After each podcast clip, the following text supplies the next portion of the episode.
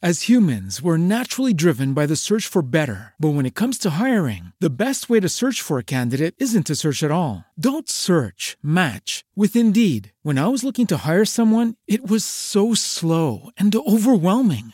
I wish I had used Indeed. If you need to hire, you need Indeed. Indeed is your matching and hiring platform with over 350 million global monthly visitors, according to Indeed data, and a matching engine that helps you find quality candidates fast. Ditch the busy work. Use Indeed for scheduling, screening, and messaging so you can connect with candidates faster. And Indeed doesn't just help you hire faster. 93% of employers agree Indeed delivers the highest quality matches compared to other job sites, according to a recent Indeed survey. And listeners of this show will get a $75 sponsored job credit to get your jobs more visibility at Indeed.com slash podcast. That's Indeed.com slash podcast. Terms and conditions apply.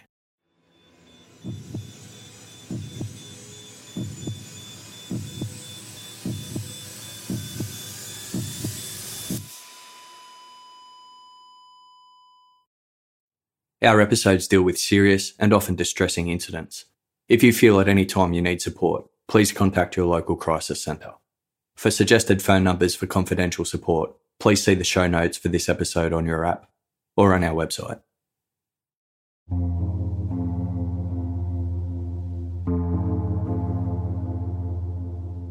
On the morning of Wednesday, February 8, 2006, Wyoming resident Bonnie Burns sat by her telephone, willing it to ring. Minutes ticked by, but the phone remained silent. With each passing moment, Bonnie's growing sense of unease increased further.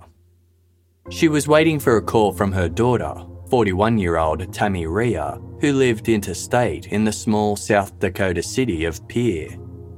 Every single morning without fail, Tammy would call Bonnie for an early catch up.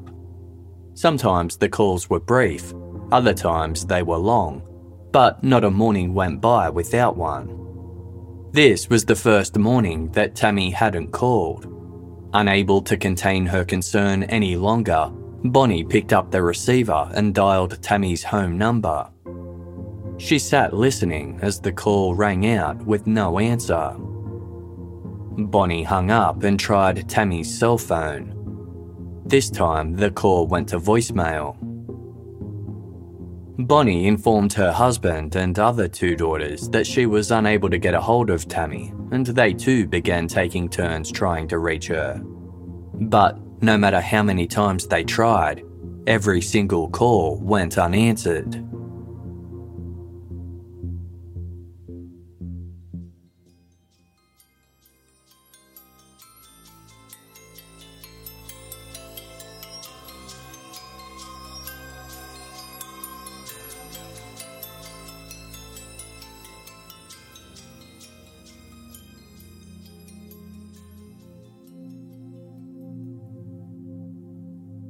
There was a one hour time difference between Bonnie's home in Lander, Wyoming, and Tammy's home in Pierre, South Dakota. When Bonnie realised it was almost 9am where Tammy lived, she decided to try her daughter at work. Tammy was employed part time in the shoe department of a Kmart store. Bonnie soon got a hold of one of Tammy's colleagues, who paged Tammy over the store's loudspeaker system. Bonnie listened closely as her daughter's name echoed throughout the store, but there was no response. Tammy wasn't there. Bonnie's concern swelled into panic.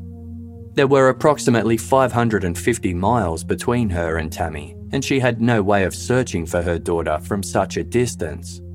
Wondering what to do next, Bonnie suddenly remembered the name of one of Tammy's work colleagues, Brian Clark.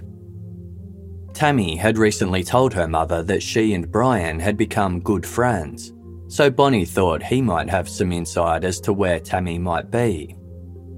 Bonnie dialed the Kmart's phone number again, this time asking if there was a Brian there.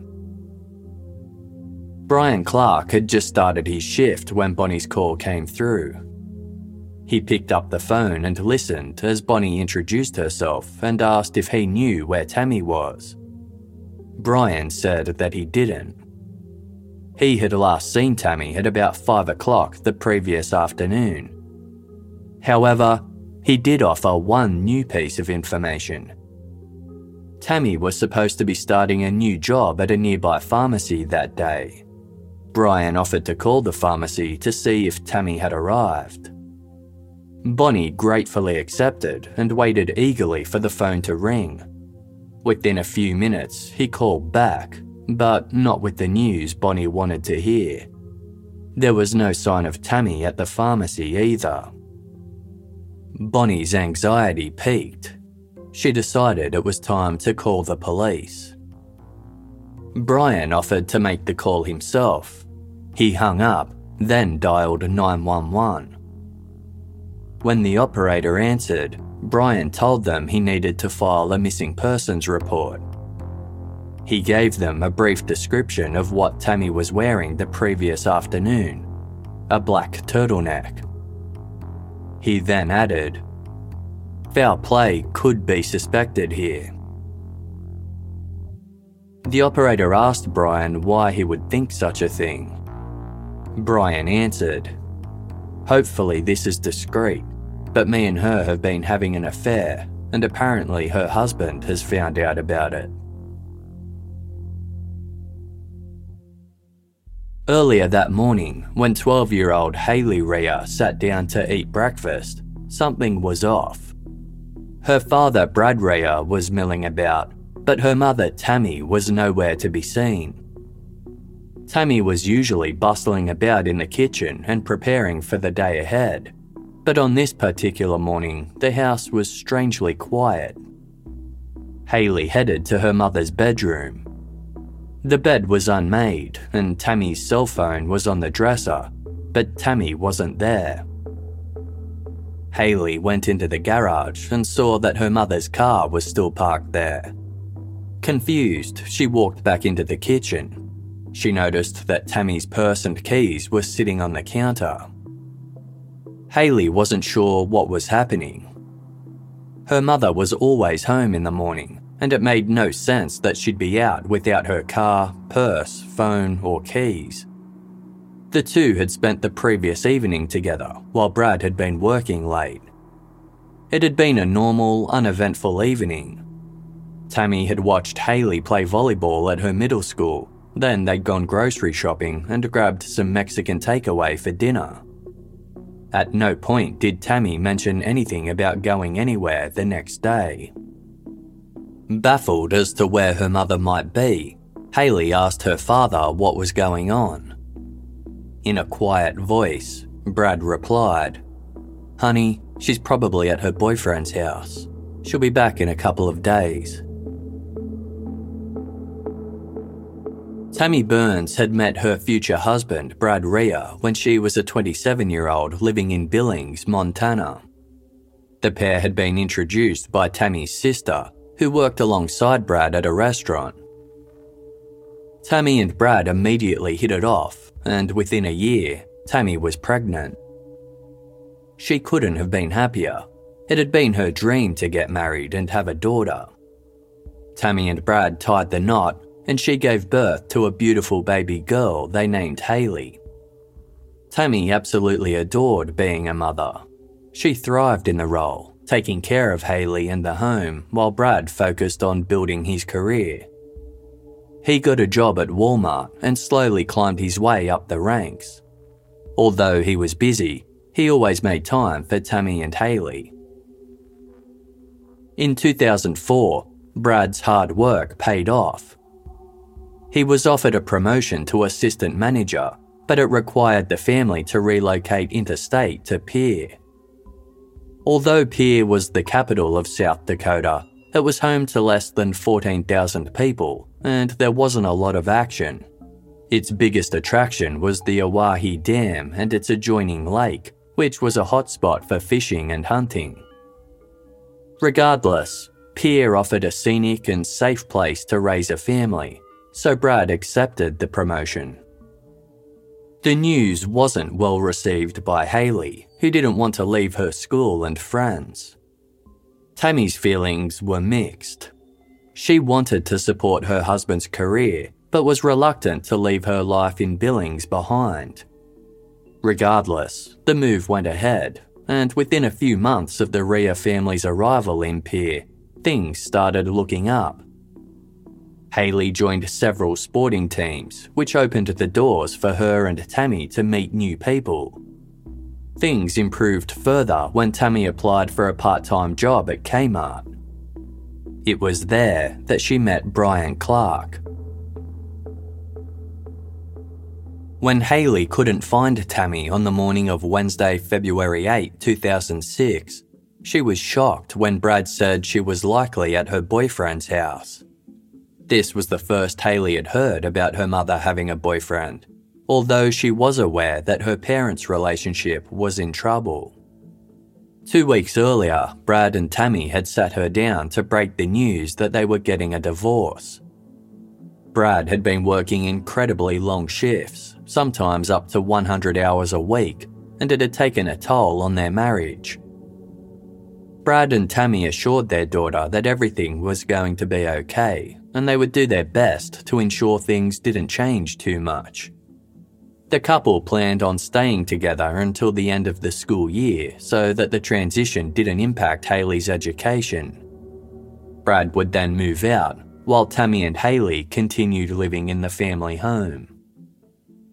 Tammy had already found a full time job doing Medicare billing for a local pharmacy so she could provide as a single mother. The news of the divorce caught Haley completely off guard.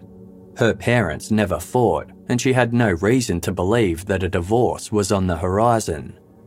She was devastated. With Brad now revealing that Tammy had a boyfriend, Haley didn't know what to think. Why hadn't her mother mentioned anything? The two were incredibly close and shared similar personality traits. Tammy was a strong athlete who'd earned a volleyball scholarship as a teenager Haley had inherited her mother's love of sports, as well as her fun and outgoing manner. The two had never kept secrets from one another before. Haley continued getting ready for school, but all she could think about was her mother. After dropping Haley off at school, Brad Rhea made his way to work. He hadn't been there long when two detectives suddenly entered the building and asked to speak with him. They had received the missing person report from Brian Clark and hoped that Brad might have information about Tammy's whereabouts. When Brad heard that Tammy hadn't shown up for work and police suspected she was missing, he was visibly shocked. He explained that he hadn't seen Tammy since the day before Brad had arrived home from work just after 10 pm to find Haley asleep in bed, but strangely, Tammy wasn't at home. Several hours passed with no sign of her. Then, at around 1am, Brad heard a car pull up outside. He peered through a window and saw Tammy park her car, a black Dodge Durango SUV, Another car then pulled up behind her, and Tammy got out of her Durango and into the other vehicle. Brad had recently learned that Tammy was seeing another man, so he assumed that's who the other car belonged to. Acting on impulse, he hopped into Tammy's Durango and attempted to follow them. However, after driving a short distance, the Durango broke down and Brad had to pull over to the side of the road. A passing highway patrol officer noticed him and pulled over to provide assistance. By the time Brad got the car started again, he'd long lost sight of Tammy, so he drove back home and went to bed. When he woke in the morning to find Tammy still wasn't at home, he just assumed she had taken off with her boyfriend and would be home in a couple of days. The detectives listened attentively to Brad's account of the previous night's events. At just 5 foot 7 and 115 pounds, he didn't look like a dangerous man, and there was nothing in his demeanour to suggest he was lying. The detectives asked whether it was possible that Tammy had since returned to the family home. Perhaps she'd decided to pack some belongings, knowing her husband was at work. Brad offered to escort them to the house in case Tammy was there. What he didn't know was that the detectives had already stopped off at his home before going to visit him at work. One of them had peered through the garage window and noticed something that caught his eye. Brad and the detectives drove to the residence, where Brad signed a form consenting to a search of the property. He waited outside while one detective entered to look for Tammy, and the other went to search her vehicle. Upon entering the garage, the detectives saw a reddish brown stain on the door of Tammy's Durango. This is what he'd noticed earlier when looking through the window and had suspected it was blood. As he moved closer, he also saw what appeared to be blood dripping from the vehicle's side running board. Each drop fell in a small pool on the concrete floor below at a rate that indicated someone had lost a significant amount of blood. The detective opened the Durango's back door and was overwhelmed by the strong stench of bleach. He noticed swirls on the vehicle's upholstery that suggested someone had tried to wipe something up. Everything about the situation suggested foul play, but the detective didn't want to alert Brad to what he'd found. Brad could withdraw his consent for the search at any time, and the detective wanted to secure an official search warrant before the homeowner changed his mind.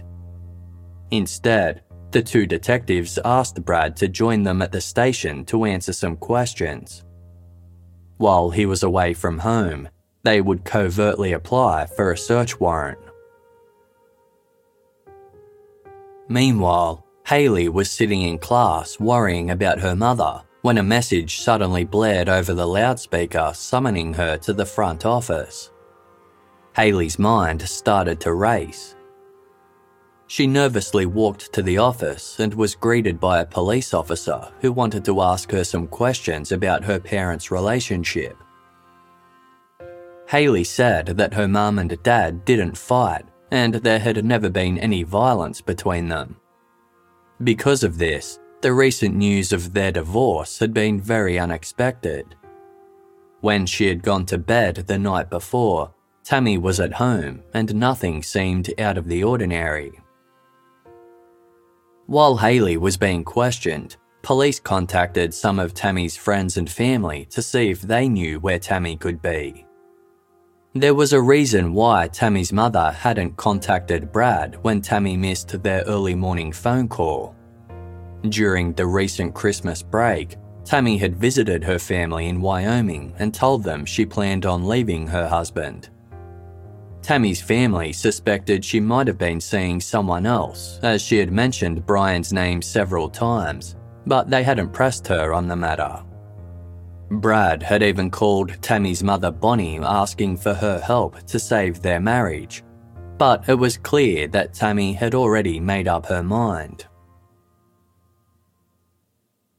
Back at the Pierre police station, Brad was cooperative as detectives sat him down for a chat.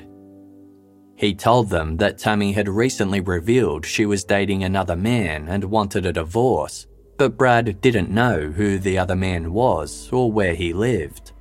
He said that he didn't want to know and wasn't curious to find out. Brad strongly denied having anything to do with Tammy's disappearance and insisted he had no idea where she could be. When the detectives told Brad that blood had been found on the running board of Tammy's Durango, he was visibly shocked. He admitted he was the last person to drive the vehicle when attempting to trail Tammy the night before, repeating his story about breaking down and a highway patrol officer offering assistance. Brad insisted that after restarting the car, he drove straight home. He didn't recall hitting an animal or anything else.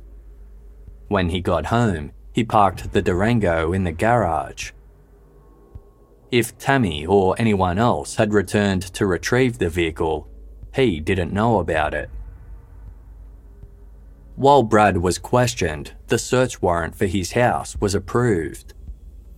Police examined each room, but nothing appeared to be out of place.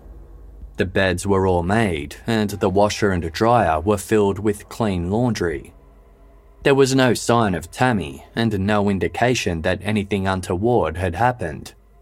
Other than the blood in Tammy's vehicle, it appeared to be a warm and loving family home.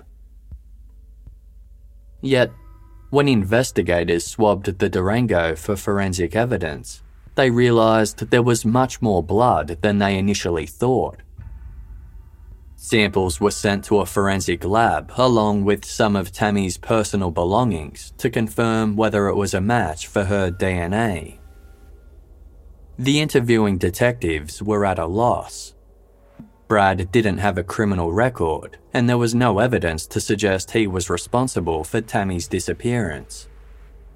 However, the amount of blood found in her car indicated she had been seriously harmed and most likely killed. If this was the case, Brad was the most likely suspect. He had access to Tammy's car, and her desire for a divorce suggested an obvious motive. The problem was, without a body, they couldn't even be certain that Tammy was dead. Brad was interrogated for five hours, with detectives slowly increasing the pressure. Despite their persistent questioning, Brad continued to deny having any knowledge of Tammy's whereabouts. Desperate for answers, the detectives flatly accused him of lying. This accusation was the final straw for Brad. He asked for a lawyer. Now the detectives were faced with a difficult decision. They still couldn't be 100% certain that Tammy was dead, but all signs pointed to homicide. If Brad was responsible and they let him go, it would give him an opportunity to destroy any potential evidence.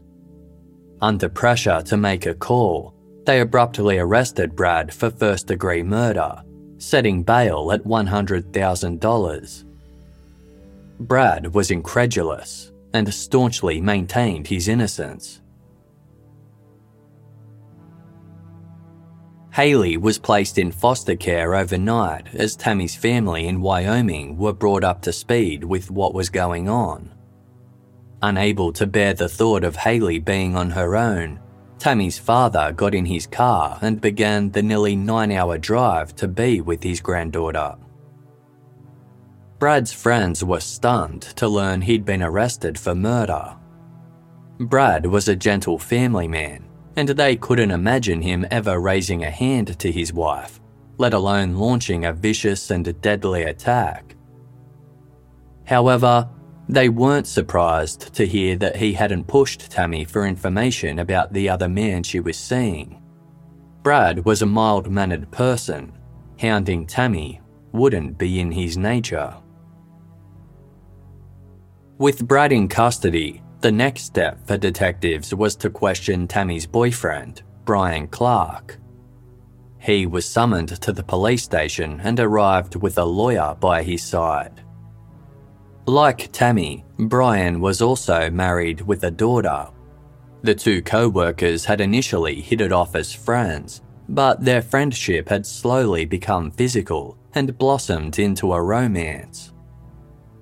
Brian told detectives the last time he saw Tammy was on the afternoon of Tuesday, February 7, the day before she went missing. The two had met at the Fawn Motel in Pierre. Afterwards, Brian dropped Tammy home at around 5 pm. From there, he attended a local basketball game with his wife and daughter. When the game finished, he went home with his family and didn't leave the house again until going to work the next morning. Brian said his wife could verify his alibi. The only problem was that she didn't know about his affair with Tammy, and he didn't want her to know. He was reluctant for police to question her, as there would be no way to do so without revealing this information. Once again, the detectives weren't sure what to think. Brian seemed genuine, but the fact that he'd already retained and brought a lawyer with him seemed suspicious. If he was innocent, why did he feel compelled to seek legal counsel from the get go? The fact that Brian's wife didn't know about his affair with Tammy also gave Brian a strong motive for murder. Perhaps after Tammy came clean to Brad about her relationship with Brian, she had pushed Brian to do the same with his spouse. Maybe she wanted Brian to get a divorce, but he wasn't prepared to do so. Tammy might have threatened to approach Brian's wife herself, which could have pushed him over the edge. The blood pointed towards Brad, who undisputedly had access to Tammy's vehicle. However, if Brad was telling the truth about trailing Tammy and her boyfriend in the early morning hours of Wednesday, February 8, it was possible that Brian had killed Tammy and then planted blood on her vehicle in an attempt to frame Brad. Both men had a motive, but only one of them could be telling the truth.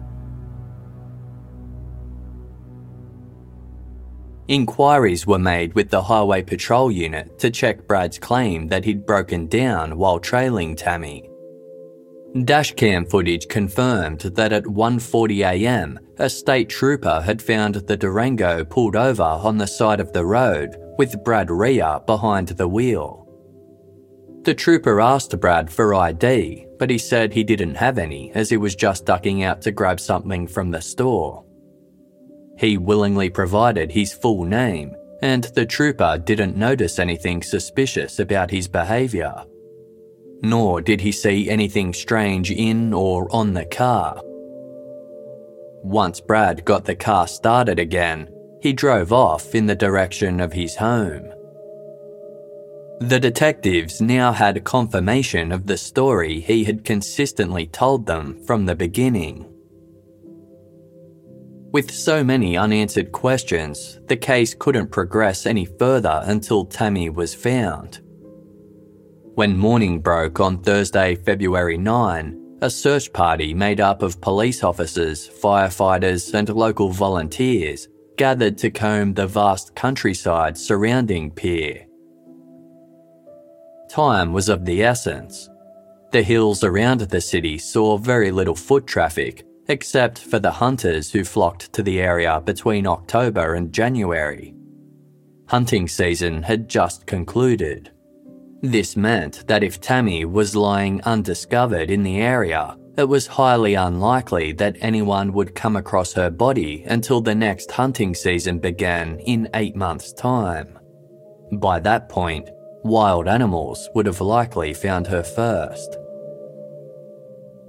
On foot and with the help of cadaver dogs, the search party covered mile upon mile of the rolling hills and prairies.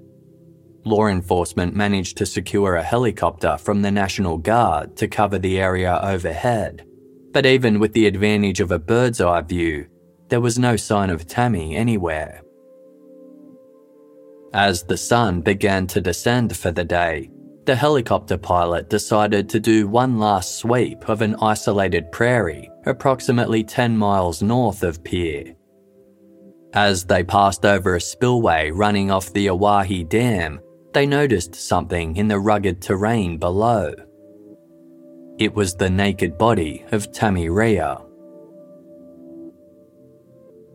Tammy had been stabbed upwards of 35 times and her throat had been slashed. It appeared that some of the injuries had been made after she was already dead, sometime after the initial attack. Her hands were covered in knife wounds, indicating she had attempted to fight off her killer.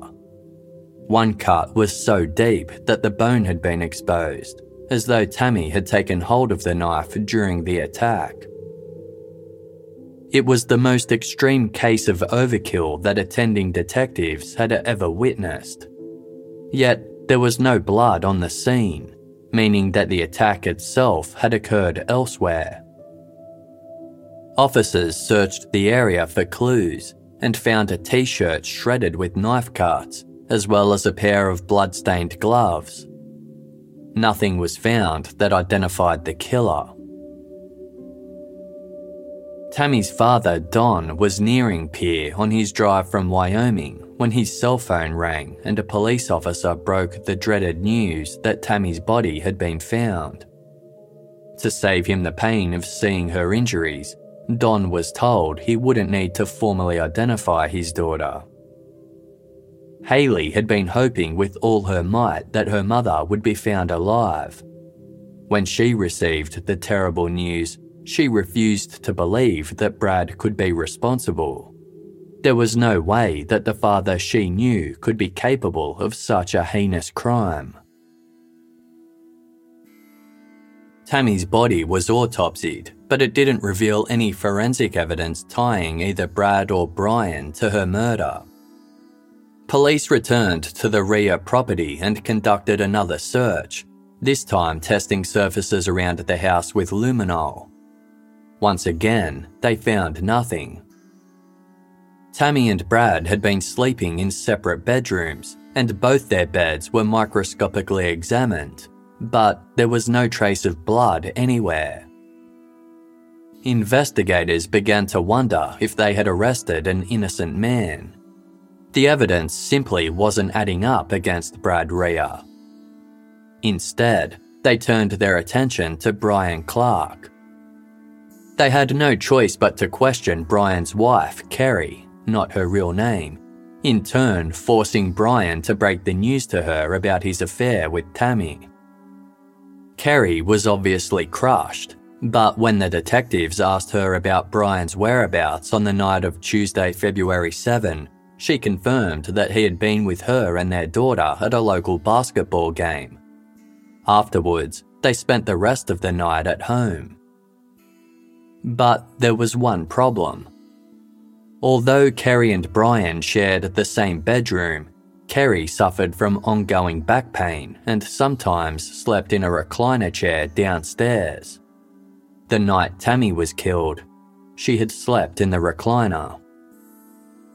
This meant it was possible that Brian had sneaked out in the middle of the night without his wife's knowledge. Brad remained in custody while the investigation continued. Haley hoped the police would find the evidence to clear her father so that she wouldn't have to live without both of her parents. But investigators still didn't have any evidence to charge Brian, and there were no other suspects. However, with no crime scene and no hard proof who the killer was, the case couldn't proceed to trial until the prosecution could build a solid case against Brad.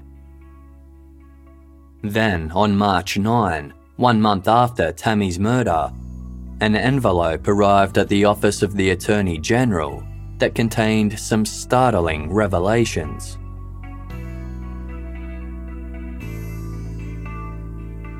As humans, we're naturally driven by the search for better. But when it comes to hiring, the best way to search for a candidate isn't to search at all. Don't search, match with Indeed. When I was looking to hire someone, it was so slow and overwhelming. I wish I had used Indeed. If you need to hire, you need Indeed. Indeed is your matching and hiring platform with over 350 million global monthly visitors, according to Indeed data, and a matching engine that helps you find quality candidates fast. Ditch the busy work. Use Indeed for scheduling, screening, and messaging so you can connect with candidates faster. And Indeed doesn't just help you hire faster. 93% of employers agree Indeed delivers the highest quality matches compared to other job sites, according to a recent Indeed survey. And listeners of this show will get a $75 sponsored job credit to get your jobs more visibility at Indeed.com slash podcast. That's Indeed.com slash podcast. Terms and conditions apply.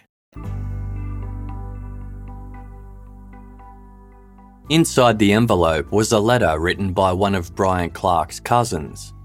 He had information that he needed to get off his chest. According to the letter, Brian had confided that on the afternoon of Tuesday, February 7, he and Tammy had met at the Fawn Motel where they had sex. They wanted to meet up again later, So that night, Brian drove to Tammy's house for a second rendezvous. The couple took some blankets and drove Tammy's Durango out to a remote area. They laid the blankets down, and Tammy removed all of her clothes except for her t shirt. She then asked Brian to use a condom, but Brian didn't want to. Tammy insisted, which triggered a surge of rage in Brian. They began fighting, and Brian forced himself on Tammy, raping her. She tried to fight him off, losing her wedding ring in the process. During the attack, the condom came off inside of Tammy's body. In a violent frenzy, Brian took out a knife and began stabbing Tammy. She tried to get up and run away, but Brian chased after her and fatally stabbed her in the back. He then wrapped her body in the blankets they had brought and loaded her into the Durango. After dumping Tammy's body, he drove the vehicle back to her house and parked it in the garage. Brian had subsequently confided the details of this attack to his cousin, who helped him get rid of evidence. The information provided throughout the letter matched several known aspects of the crime that hadn't been released to the public. There was no way the letter's author could have known these details unless they had intimate knowledge from the killer themselves. But there was one detail that didn't quite make sense. Tammy's body had been autopsied, and there was no condom found inside her as Brian's cousin claimed. Determined to find out the truth, investigators called for a second autopsy. Upon re examination, the pathologist discovered that there was indeed a used condom lodged inside Tammy's body, a crucial piece of evidence that had somehow been missed during the first post mortem examination. It appeared that Brian's cousin was telling the truth. The condom promised to be the major breakthrough the investigators had been waiting for. It was forensically tested in the hopes it would identify Tammy's killer once and for all. Unfortunately, due to the amount of time it had spent inside Tammy's body, all traces of DNA had degraded and couldn't be identified. What had looked like a promising piece of evidence was now raising even more questions. Whoever wrote the letter clearly had insider knowledge of Tammy's murder, but there still wasn't any physical evidence to back their claim that Brian Clark was the killer. The biggest problem was that investigators still had no idea where the murder had been committed. Police returned to the Rhea home to conduct yet another search, hoping to find even the smallest of clues. As one officer rummaged through Brad's dresser drawers, they came across something of interest. It was a small digital audio recorder. As they pressed play, a static noise filled the air. The officer waited, but nothing else followed. Finally, after about 15 minutes of static, Tammy's voice filled the room. It sounded as though the recording had captured her side of a phone conversation. The officer listened as Tammy asked to speak to Brian Clark. When Brian presumably picked up the other line, Tammy told him, It's just me. I just needed to hear your voice. They chatted for a few minutes before Tammy said, I love you very, very much. From the beginning of the investigation, Brad had maintained that he didn't know who Tammy was dating, but the recording clearly featured Brian's first and last names. If the audio recorder belonged to Brad, then this was irrefutable proof that he'd been lying. However, the officers were aware that just because the device was found in Brad's drawer, it didn't necessarily mean it belonged to him or that he knew what was on it. Investigators got to work trying to figure out when the phone call in question had been recorded. They discovered that the recording was made just four days prior to Tammy's murder. The police were also able to recover some deleted digital files. When an investigator hit play on one of the files, a voice spoke over static airspace, testing to see whether the recorder worked by slowly saying, one, two, three, four.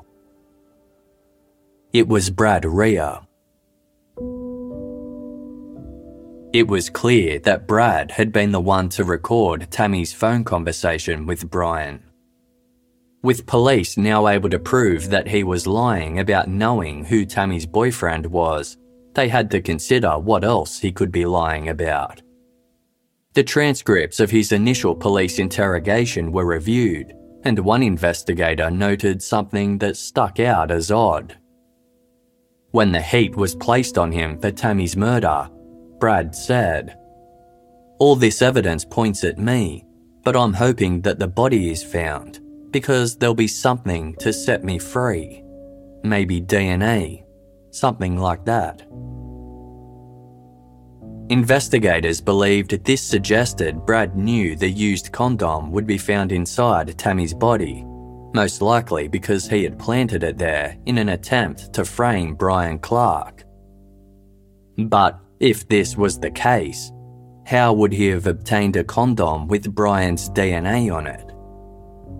Investigators questioned Brian and learned that he would sometimes dispose of used condoms by throwing them out of his car window. Investigators began to suspect that Brad had tailed Tammy and Brian on more than one occasion. He had already admitted to having done so on the night of his wife's murder. Police believed he had most likely followed them before and saw Brian throw away the condom, prompting him to hatch a plan to frame Brian by planting his DNA on Tammy's body. He likely didn't know that the DNA could disintegrate over time when exposed to bodily acids. Brad had probably been confident that the condom would exonerate him. For some time, investigators had been recording Brad's phone conversations in jail in the hopes they might hear something that would finally solve the case. Brad had a twin brother named Brett Rhea, whom he spoke to regularly. During one conversation between the brothers, Brad had told Brett to bring a notepad next time he came to visit. Detectives thought this seemed suspicious, so they set up a covert video camera to capture the meeting. Brett sat down opposite Brad in a meeting room separated by plexiglass. Brad told his brother that he wanted him to send some letters on his behalf. Then he pressed a piece of paper up against the glass. Brett examined the paper and took out a yellow notebook, quickly scribbling down some notes. Brad said, There's a reason behind it. Do you see where I'm going with this stuff? After Brett left the jail, police trailed his car. They watched as he posted some letters. Later that day, they eventually pulled Brett over three hours west of Pierre in the South Dakota town of Spearfish. They searched his car and found the yellow notebook. In it were notes containing the same details that appeared in the letter that eventually arrived at the office of the Attorney General, claiming to be from a cousin of Brian Clark. Brett Rhea was arrested and charged with being an accessory to a felony. Brad denied asking his brother to write a letter framing Brian. He claimed the visit in jail was simply because he owned some valuable baseball cards that he wanted Brett to secure for him. Given that the letter contained details only the killer could know, Investigators now knew for certain that Brad was the real perpetrator. However, from a legal standpoint, there still wasn't any physical evidence tying him to Tammy's murder. If the case went to court, state prosecutors couldn't be sure there was enough for a jury to find him guilty. Then, investigators came across another letter. This one was written by Brad to his twin brother Brett. In it, Brad described some good fishing spots near Pierre. He drew a map directing Brett to several locations around the Oahe Dam. With Brad facing charges for murder, investigators thought it unlikely that he was focused on something as trivial as fishing.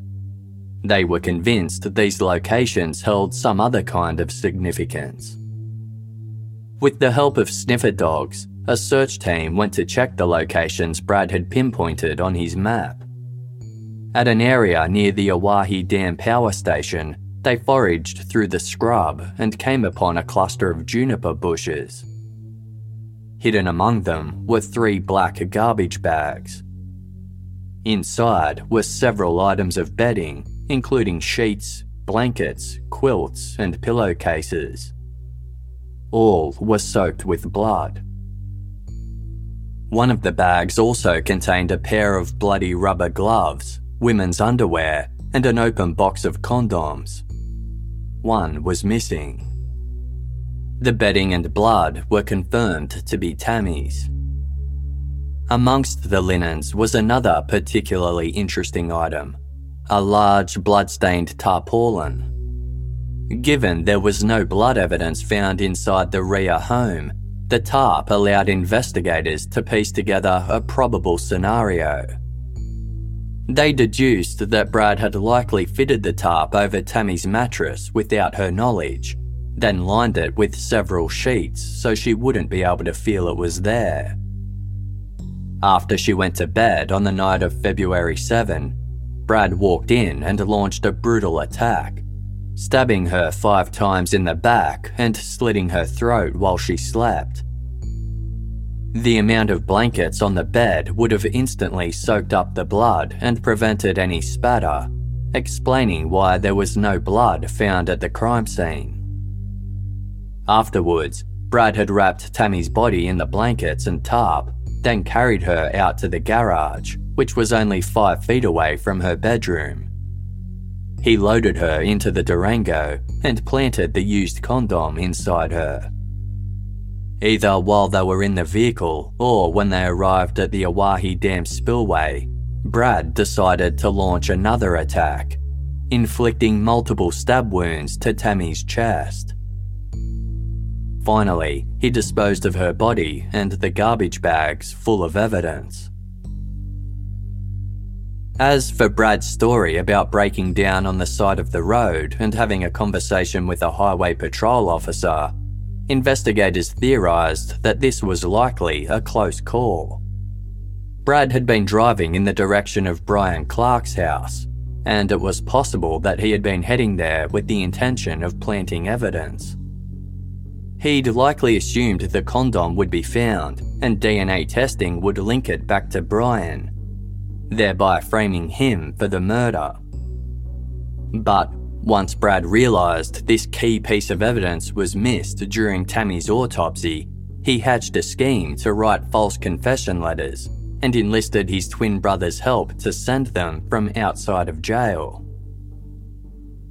At the time of Brad's arrest, traces of vegetation were found on his shoes, these were tested and confirmed to match the juniper bushes where the blood soaked evidence was dumped. Furthermore, the garbage bags used to dispose of the evidence were the exact same kind as others found inside the Rhea home. This undisputedly placed him at the crime scene, and the existence of the tarp indicated premeditation. With all of these elements combined, the prosecution finally felt they had a strong enough case to take Brad to trial. The trial commenced in January of 2007, with Brad Rhea pleading not guilty to first degree murder. Considering the death penalty wasn't being sought, South Dakota law dictated that if Brad was convicted, he'd automatically receive a mandatory life sentence. The prosecution anticipated a short trial for what they believed to be an open and shut case. But Brad made a rare decision for a defendant. He agreed to take the stand in his own defense. No one quite knew what to expect when it came time for him to testify. What he said shocked the courtroom, especially members of Tammy's family. Unable to conceal the lies any longer, Brad felt he finally had to come clean. It wasn't him who killed Tammy, but his now 13 year old daughter, Haley. He testified that the trouble began when he and Tammy told Haley they were getting a divorce. Haley was devastated. She liked her house and her family and didn't want anything to change. She was furious that her parents didn't want to work things out and had been depressed about the impending divorce for days.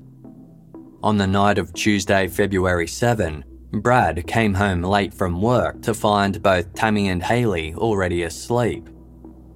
He went to bed himself, only to be awoken around midnight by the family's cat. He heard some noise from Tammy's room and went to see what it was. To his shock, he saw Haley standing over Tammy's body. She was covered in blood and holding a knife. Her nose was also bleeding as a result of being hit by Tammy as she fought back. Brad cried out, asking Haley what she'd done, but Haley didn't respond. She was catatonic. Brad jumped on Tammy and tried to give her mouth to mouth resuscitation, but it was no use. She was already dead. Haley showed no emotion or reaction and seemed barely conscious. It was then that Brad realised she was sleepwalking. In a panic, he carried Haley back to bed and wiped all the blood off of her. Then he tried to clean up the crime scene. He bundled up the blood soaked bed linens, threw their bloodied clothing in the washing machine, and carried Tammy's body into her car. Wanting to protect his daughter, he made the snap decision to plant the condom in an attempt to blame the man Tammy was dating. When Haley woke the next day, she acted completely normal, and it was clear to Brad that she had no recollection of what had happened. His initial plan had been to take Haley and flee to Mexico, but he was arrested before he could act on it. Brad said Haley had always exhibited some troubling behaviours, claiming that when she was a child, she used to stab her stuffed animals. Brad knew his daughter needed psychological treatment, but didn't think she'd get it if she was sent to prison, so he decided to lie to authorities to protect her. He acknowledged that he'd broken the law and should be charged accordingly, but because his lies were based on the desire to protect his daughter, he urged the jury not to find him guilty of murder.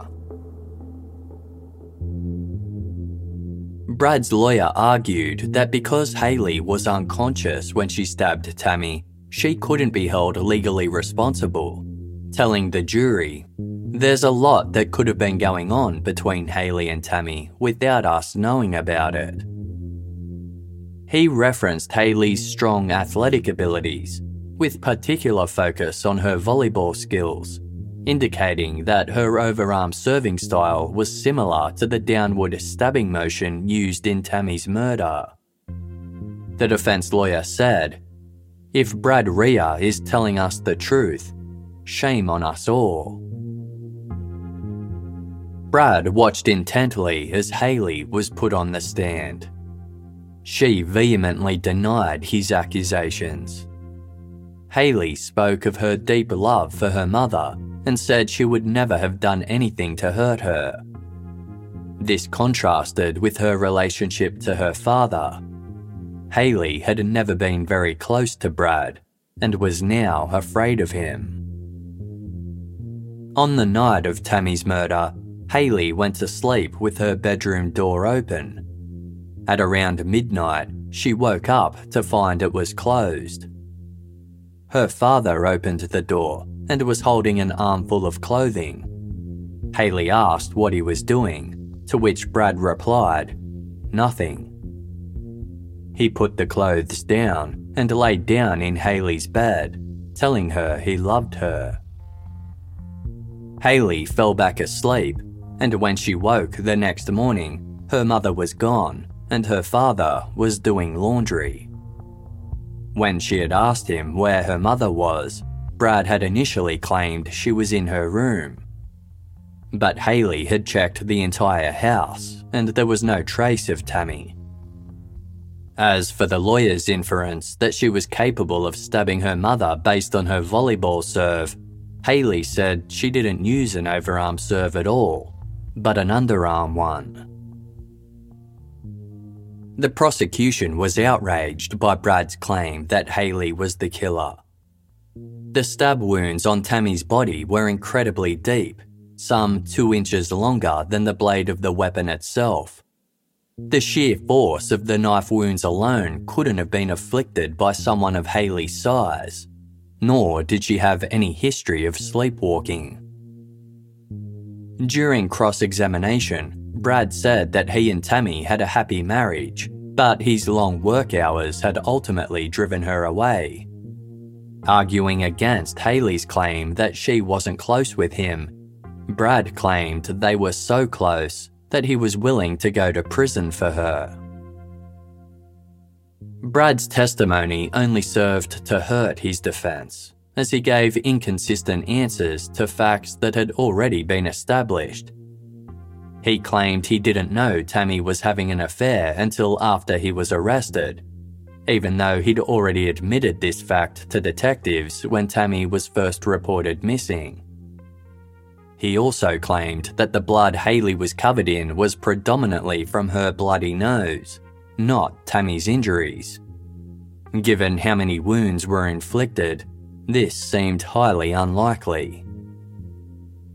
Similarly, he said that when giving Tammy mouth to mouth resuscitation, he didn't notice any stab wounds, just blood.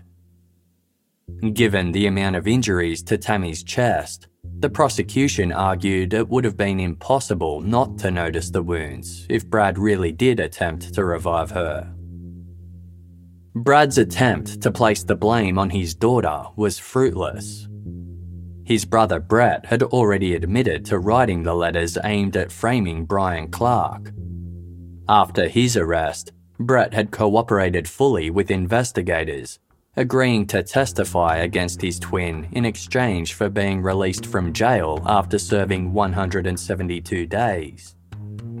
Brett said he was genuinely sorry for the part he played and regretted trying to help Brad. Brett told the court his brother deserved to be sent to prison. He was released immediately after testifying. The judge believed he had already suffered enough. The twins' mother had recently passed away from an aneurysm after visiting her sons in jail. It was also revealed just how Brad had figured out who Tammy was dating. He'd bugged her car with the audio recording device and then placed a bunch of flowers in the vehicle along with a letter that read, I'm sorry, let's make up. Just as Brad had hoped, Tammy thought the flowers were from her boyfriend and called Brian to thank him, thus revealing his identity to Brad. It took the jury just three hours to find Brad Rhea guilty of first degree murder.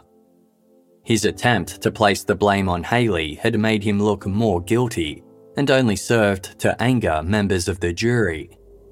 The prosecutor stated Brad was one of the best witnesses I had. His testimony hurt him a bunch. Following the verdict, Tammy's family released a statement that read Justice was finally served, and all the lies can stop. Tammy was such a wonderful person with such a zest for life. Unfortunately, she was not given an opportunity to make a better life for herself and Haley. Despite the mandatory life sentence for first degree murder, An official sentencing date was set so that Tammy's loved ones could have their moment to speak about the impact the murder had on their lives. Haley chose not to speak, instead, providing the judge with an undisclosed written statement. As Tammy's mother, Bonnie, addressed the courtroom, Brad Rhea stood with his eyes glued to the floor. Bonnie said, We trusted you for so many years and you deceived us. You have taken all you can from this family. On this earth, you will not receive enough punishment for your heinous crime. She added that Brad should be ashamed of himself for trying to blame his own daughter, quipping, I'm surprised you didn't try to blame the cat. A video slideshow celebrating Tammy's life was played, but Brad showed zero emotion. At no point did he apologise. He seemed intent on sticking to his story that Haley was the real killer, telling the court, I gave up my life because I love her.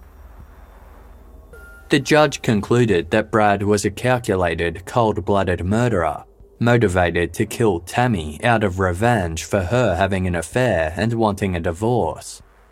She told Brad he had unsuccessfully attempted to paint himself as the victim. Quote, You are not a victim, you are a predator. Along with a life sentence, the judge ordered that Brad be forbidden from having contact with Haley or Tammy's family ever again. Brad tried to appeal the conviction and called for a retrial.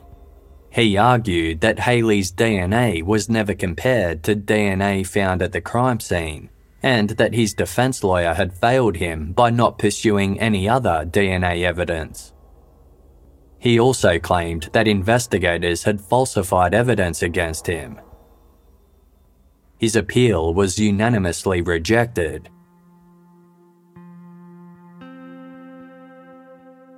Haley Rhea lost both parents on the day her father made the decision to murder her mother.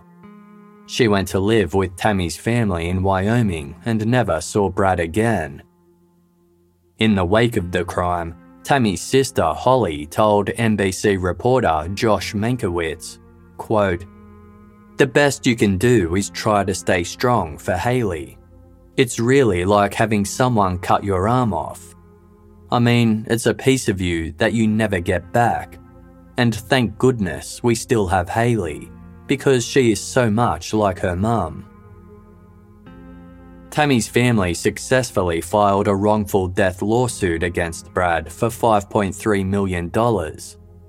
While Brad didn't have that much money, the ruling allowed them to sell off his personal property and give the proceeds to Haley. Growing up without Tammy was incredibly difficult for Haley, but she refused to let the tragedy define her. After graduating high school, she studied criminal justice at university before getting married and having a son of her own. The unconditional love her mother gave her has been an ongoing motivator for Haley, who continues to look up to Tammy and aspire to be the type of parent she was. Looking back, Haley now realizes that just because her father wasn't physically violent, it doesn't mean he wasn't abusing Tammy in other ways.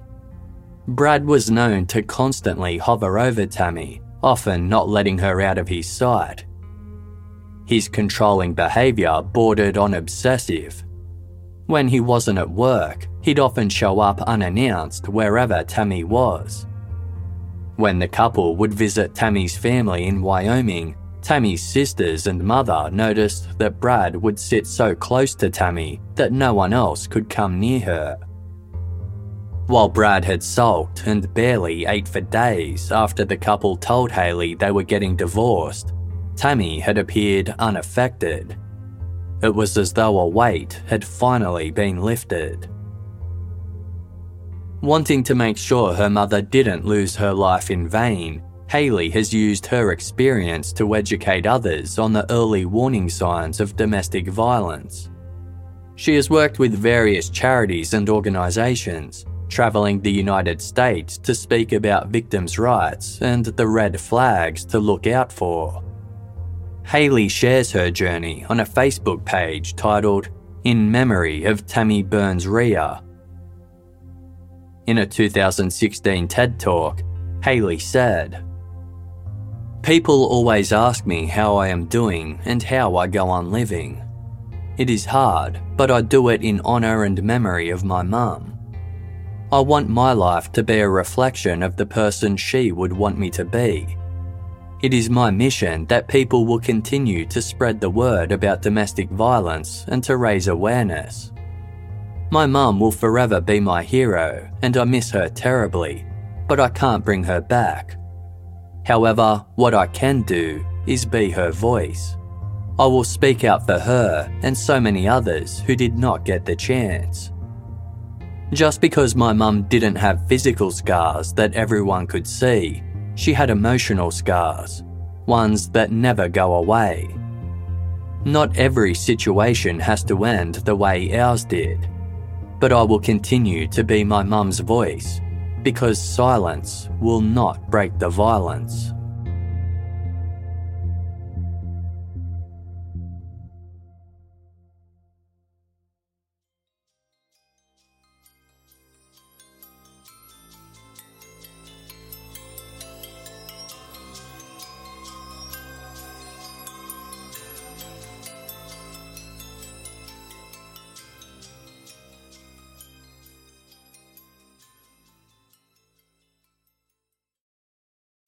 As humans, we're naturally driven by the search for better. But when it comes to hiring, the best way to search for a candidate isn't to search at all. Don't search, match with Indeed. When I was looking to hire someone, it was so slow and overwhelming.